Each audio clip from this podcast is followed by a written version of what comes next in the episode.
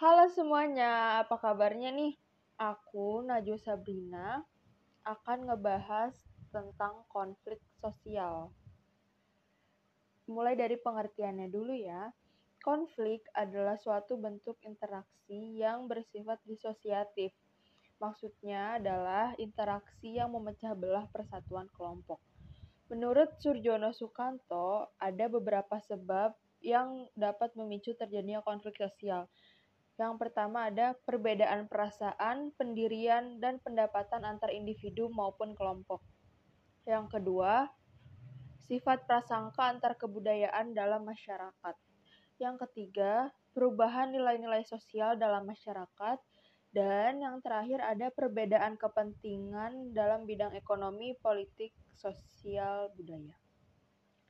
Tetapi selain itu ada juga dampak positif dari konflik nih. Yang pertama itu memperkuat integrasi dan solidaritas internal kelompok. Yang kedua, mendorong terjadinya perubahan sosial guna menghilangkan kondisi kesenjangan dalam masyarakat. Yang ketiga, ada mendorong masyarakat menjadi lebih dinamis. Dan yang terakhir, ada mendorong perbaikan kapasitas lembaga yang berwenang pada suatu negara.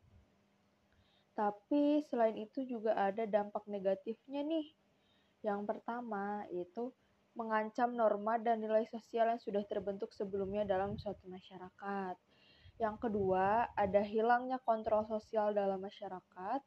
Yang ketiga, menciptakan sifat prasangka buruk antar suatu kelompok. Dan yang keempat adalah menciptakan kondisi ketidakteraturan sosial dalam masyarakat. Adapun bentuk pengendalian konflik sosial yang pertama yaitu mediasi, yaitu bentuk pengendalian konflik dengan bantuan pihak ketiga. Yang kedua ada arbitrasi, yaitu bentuk pengendalian konflik dengan bantuan pihak ketiga sebagai pemberi keputusan atau solusi. Dan yang ketiga adalah bentuk pengendalian konflik konsiliasi, yaitu dengan bantuan lembaga tertentu melalui proses diskusi antara pihak yang berkonflik sehingga dapat diterapkan solusinya. Dan yang terakhir yaitu adalah bentuk konflik sosial. Yang pertama itu konflik individual yang terjadi antara dua individu yang berbentur kepentingan. Yang kedua ada konflik rasial yaitu konflik yang, tergol yang termasuk konflik horizontal. Dalam hal ini, konflik rasial bukan dipicu oleh perbedaan ciri fisik, melainkan karena faktor ekonomi, politik, dan sosial. Yang ketiga, ada konflik antar kelas dan antar kelompok sosial. Ketimpangan dan distribusi sumber daya yang tidak adil dapat memicu konflik vertikal antar kelas sosial dan konflik horizontal antar kelompok sosial. Yang keempat, ada konflik politik. Konflik politik ini berkaitan dengan adanya perebutan kekuasaan dan ketimpangan relasi kekuasaan.